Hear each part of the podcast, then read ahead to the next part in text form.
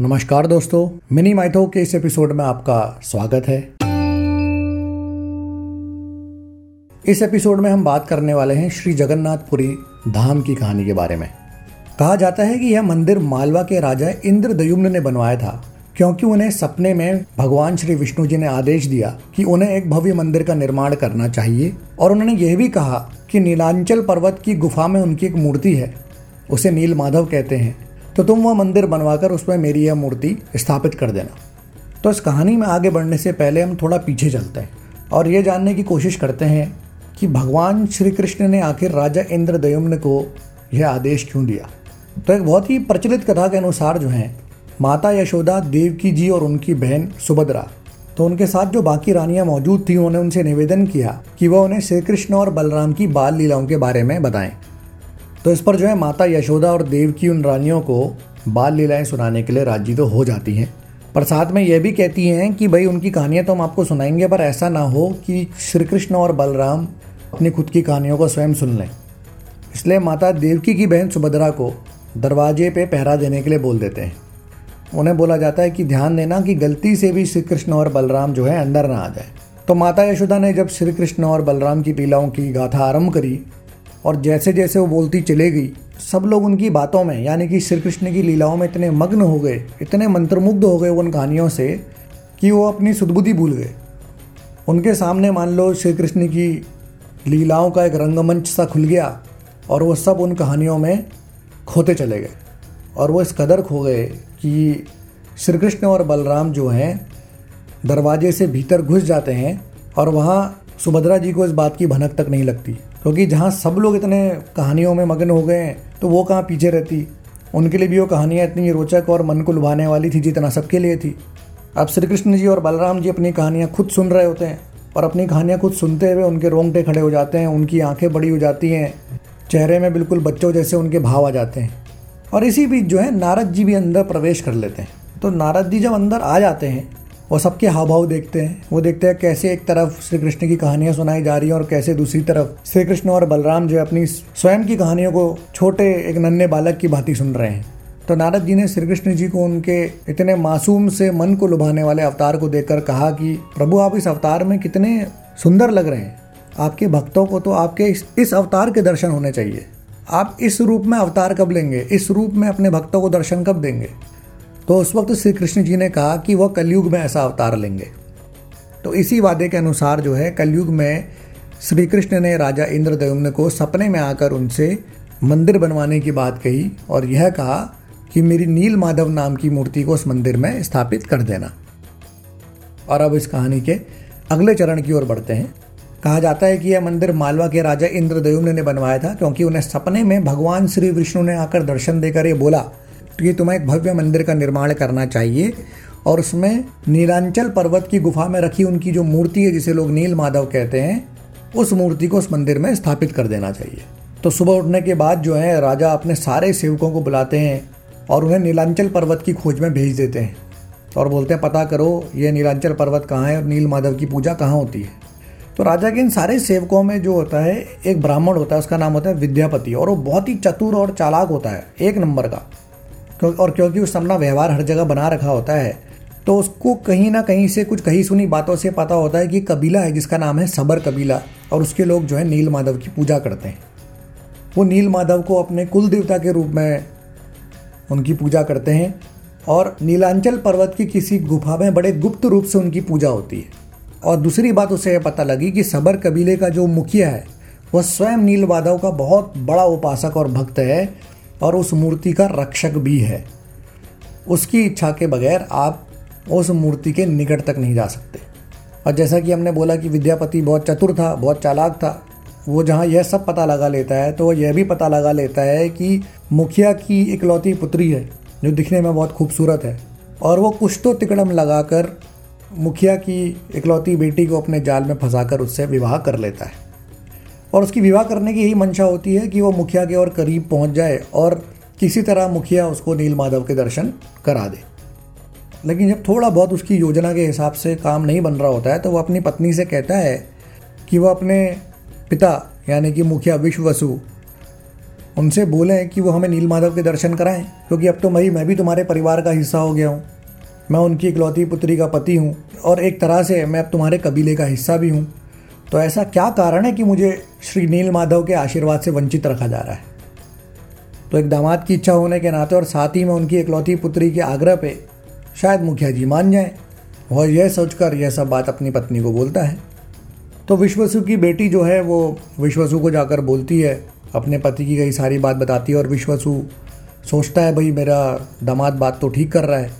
अब तो वो हमारे परिवार का हिस्सा है, इस कबीले का भी हिस्सा है। तो श्री नील माधव का आशीर्वाद तो उसको भी मिलना ही चाहिए। और वो बोलता, ठीक है, हम एक दिन उनके दर्शन के लिए चल पड़ेंगे। और वो दिन अंततः आ जाता है। ब्राह्मण विद्यापति और उसकी बीवी को बोला जाता है कि, चलिए, साथ में आज नील माधव के हम दर्शन करेंगे। और मुखिया जो है, उन्हें दर्शन करने गुफा में लेकर जाता है। श्री नील माधव के दर्शन करते ही विद्यापति तो मानो बौखला जाता है। एक साधारण सी दिखने वाली मूर्ति से ऐसी अलौकिक शक्ति का आभास होता है, मानो सूर्यदेव उस गुफा में कहीं छुपे हुए हों। उस मूर्ति का तेज अतुलनीय होता है। और तब ब्राह्मण विद्यापति को समझ में आता है कि नील माधव की सेवा सारे कबीले वाले और विश्वसु इतने तन मन से क्यों करते हैं? और उस दिन मौका पाते ही जो है, ब्राह्मण विद्यापति उस मूर्ति को चुरा लेता है। अब इसके पीछे भी एक कहानी और है। बहुत जगह यह भी लिखा गया है कि जब विश्व वसु अपनी बेटी और उसके पति को नील माधव के दर्शन करने लेके जाते हैं तो वह विद्यापति के आँख में पट्टी बाँध देता है, ताकि उसे रास्ते का पता ना चले। लेकिन ब्राह्मण विद्यापति जो कि बहुत चतुर होता है वह अपने हाथ में राई के बीज ले लेता है और रास्ते में उन्हें गिराता हुआ चलता है। और अगले दिन उन्हीं बीजों का पीछा करते हुए वह गुफा तक पहुँचता है और पहला मौका मिलते ही मूर्ति लेकर फरार हो जाता है। दोनों ही सूरतों में, दोनों ही सूरतों में आखिरकार ब्राह्मण विद्यापति जो है, वो मूर्ति को चुराने में कामयाब हो जाता है।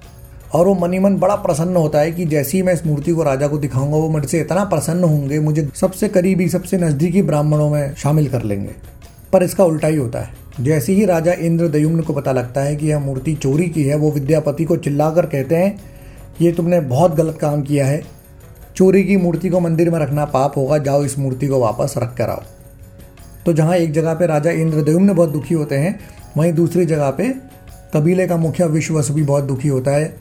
उसके साथ वे विश्वासघात को लेकर और उससे भी बड़ा जिस नील माधव की रक्षा करना उसका परम धर्म था, उसका परम कर्तव्य था, उन्हें वह चोरी होने से बचा नहीं पाया। तो कहीं कहीं पर यह कहा गया है कि ब्राह्मण विद्यापति उस मूर्ति को वापस रख कर आता है और कहीं यह भी कहा गया है कि भगवान स्वयं अपनी शक्ति से उस गुफा में उसी जगह पर वापस लौट आते हैं, जहाँ पर वह पहले से ही स्थापित थे। तो इधर जो है राजा इंद्रदेव ने जो है, वो तो बड़े दुखी मन से अपने शयन कक्ष में लेटे होते हैं। तो भगवान विष्णु उन्हें पुनः दर्शन देकर बोलते हैं कि तुम मेरे लिए विशाल मंदिर का निर्माण अवश्य करो और अब मेरी मूर्ति बनाने के लिए समुद्र में तैर रहे उस बड़े से पेड़ का टुकड़ा उठाकर लाओ, जो द्वारका से तैर कर पूरी आ रहा है। और उस पेड़ के टुकड़े को कोई ऐसा वैसा आदमी नहीं उठा पाएगा। उसे मेरा कोई परम भक्त ही उठा सकता है। तो अगले दिन सुबह जो है, राजा इंद्रद्युम्न को भगवान विष्णु की बात याद रहती है। और परम भक्त के नाम पर उन्हें कबीले के मुखिया विश्वसु का ही ध्यान आता है। ब्राह्मण विद्यापति से उन्होंने विश्वसु के बारे में बहुत सुना होता है और उनकी दृष्टि में विश्वसु से बड़ा विष्णु भक्त कोई नहीं होता है। तो विश्वसु से आग्रह करते हैं कि अगर वो उस पेड़ के टुकड़े को लाकर मंदिर में रख देंगे तो बहुत कृपा होगी। और विश्वसु बहुत ही प्रसन्न होकर उसे प्रभु की इच्छा मानकर उस पेड़ के टुकड़े को ऐसे उठा लेते हैं, मानो वो कोई रूई का गोला हो, और हँसते हँसते उसे मंदिर में लाकर रख देते हैं। अब बारी थी उस लकड़ी पे भगवान की मूर्ति गढ़ने की। राजा ने कई कारीगर बुलाए। कोई भी कारीगर जो है, उसे लकड़ी पर एक कील तक नहीं लगा पाया। लकड़ी, किसी भी कारीगर का उस लकड़ी पर कोई भी औज़ार नहीं चला। अब राजा फिर से दुविधा में चले गए और फिर से दुखी हो गए। यह देखकर तीनों लोक के सबसे कुशल कारीगर भगवान विश्वकर्मा एक बूढ़े व्यक्ति का रूप धरकर राजा के सामने आते हैं और उन्हें कहते हैं कि मुझे आपकी परेशानी का पता चला। आपने न जाने कितने कारीगर बुला लिए, पर वो पेड़ के इस टुकड़े पर मूर्ति गढ़ने में असफल हो रहे हैं। यह काम मैं कर सकता हूँ अगर आपको कोई कष्ट ना हो तो। तो राजा बोलते हैं, भाई, नेकी और पूछ पूछ अगर आप ये काम कर सकते हैं, मुझे अत्यंत प्रसन्नता होगी, आप तो अभी से काम पे लग जाओ।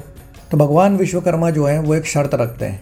वह कहते हैं, मैं 21 दिन लूँगा और अपना काम पूरा करूँगा, लेकिन मैं अपना काम अकेले करूँगा और बंद कमरे में करूँगा। कोई भी अगर 21 दिन से पहले उस कमरे को खोल कर मुझे देखने का, या मैं क्या कर रहा हूँ उसको देखने का प्रयास करेगा, उसे अपने काम में होती हुई बाधा समझकर मैं वहीं छोड़ दूँगा और चला जाऊँगा। तो राजा के पास तो कोई विकल्प होता नहीं हो, बोलते, नहीं जी, आप जैसा बोल रहे हो, वैसे ही होगा, आप काम पे लग जाओ। तो भगवान विश्वकर्मा ने बंद कमरे के भीतर अपना काम शुरू कर दिया और कुछ दिनों तक बंद कमरे से आवाज़ें आती रही। तो राजा इंद्रदेवम्न की रानी गुंडीचा जो है वह प्रतिदिन उस कमरे के बाहर बड़े उत्साह से, बड़ी प्रसन्नता से, बड़े कौतूहल में घूमती रहती थी और उन्हें कमरे से आती हुई आवाज़ सुनकर ये बड़ी प्रसन्नता होती थी कि कारीगर जो है वो अपना काम बहुत अच्छे से कर रहा है, मन लगा कर रहा है। पर एक दिन जो है अचानक कमरे से आवाज़ आनी बंद हो जाती है। अब रानी कुछ समय के लिए तो रुकती हैं, लेकिन आवाज़ बहुत देर तक आती ही नहीं तो वो बड़ी चिंतित हो जाती हैं। वो कहती हैं, बड़ा बूढ़ा कारीगर है भाई, ऐसा तो नहीं कि बेहोश हो गया हो, कहीं ऐसा ना हो, मर गया हो। इतने दिनों से बंद कमरे में काम कर रहा है मुझे लग रहा है कि कुछ ना कुछ गलत हो गया है। तो वो शीघ्र जाकर राजा को इस चीज़ की सूचना दे देती। और राजा सोचते हैं कि भाई मेरे इस काम में न जाने कितने अड़ंगे आ रहे हैं, न जाने कितनी अड़चने आ रही हैं। पर किसी की जान से बढ़कर ये काम नहीं है। अगर अंदर कमरे से अचानक आवाज़ आनी बंद हो गई है तो निश्चित ही उस बूढ़े कारीगर के साथ कुछ हो गया है। शायद वो बेहोश हो गया है। तो राजा जो है, उस कमरे के दरवाजे को तोड़ने का आदेश दे देते हैं। यानी कि भगवान विश्वकर्मा की जो 21 दिन की चेतावनी होती है उसको वो अनदेखा करते हैं और दरवाजे को तोड़ने का आदेश दे देते हैं। और जो ही कमरे का दरवाज़ा खुलता है तो जो बूढ़ा व्यक्ति होता है वह अपनी प्रतिज्ञा के अनुसार वहाँ से गायब हो जाता है। और उनकी गायब होती ही राजा इंद्रदेव को समझ में आ जाता है कि वह बूढ़ा व्यक्ति और कोई नहीं था, वो स्वयं भगवान विश्वकर्मा थे। और जब वो उधर मूर्तियों की ओर अपनी दृष्टि डालते हैं तो देखते हैं कि भगवान नीलमाधव और उनके भाई के छोटे छोटे हाथ बने थे। और उनकी टांगें नहीं बनी थी, जबकि सुभद्रा की मूर्ति के तो हाथ पाँव बना ही नहीं गए थे। परंतु राजा इसे प्रभु की इच्छा मानकर इन अधूरी मूर्तियों को ज्यों का त्यों उस मंदिर में स्थापित कर देते हैं। और तब से लेकर आज तक तीनों भाई बहन इसी रूप में श्री जगन्नाथपुरी में विराजित हैं। आशा करता हूँ कि आपको हमारी ये कहानी पसंद आई होगी, आपको हमारा प्रयास अच्छा लगा होगा, और अगर लगा है तो मिनी माइथो को फेसबुक इंस्टाग्राम और यूट्यूब पर खोजिए लाइक कीजिए फॉलो कीजिए सब्सक्राइब कीजिए। अगर आपके पास भी कोई सुझाव है या आप कोई कहानी हमें बताना चाहते हैं तो उसे the mini mytho at Gmail पर हमें अवश्य भेजिए। आज के लिए बस इतना ही। ओम नमः शिवाय।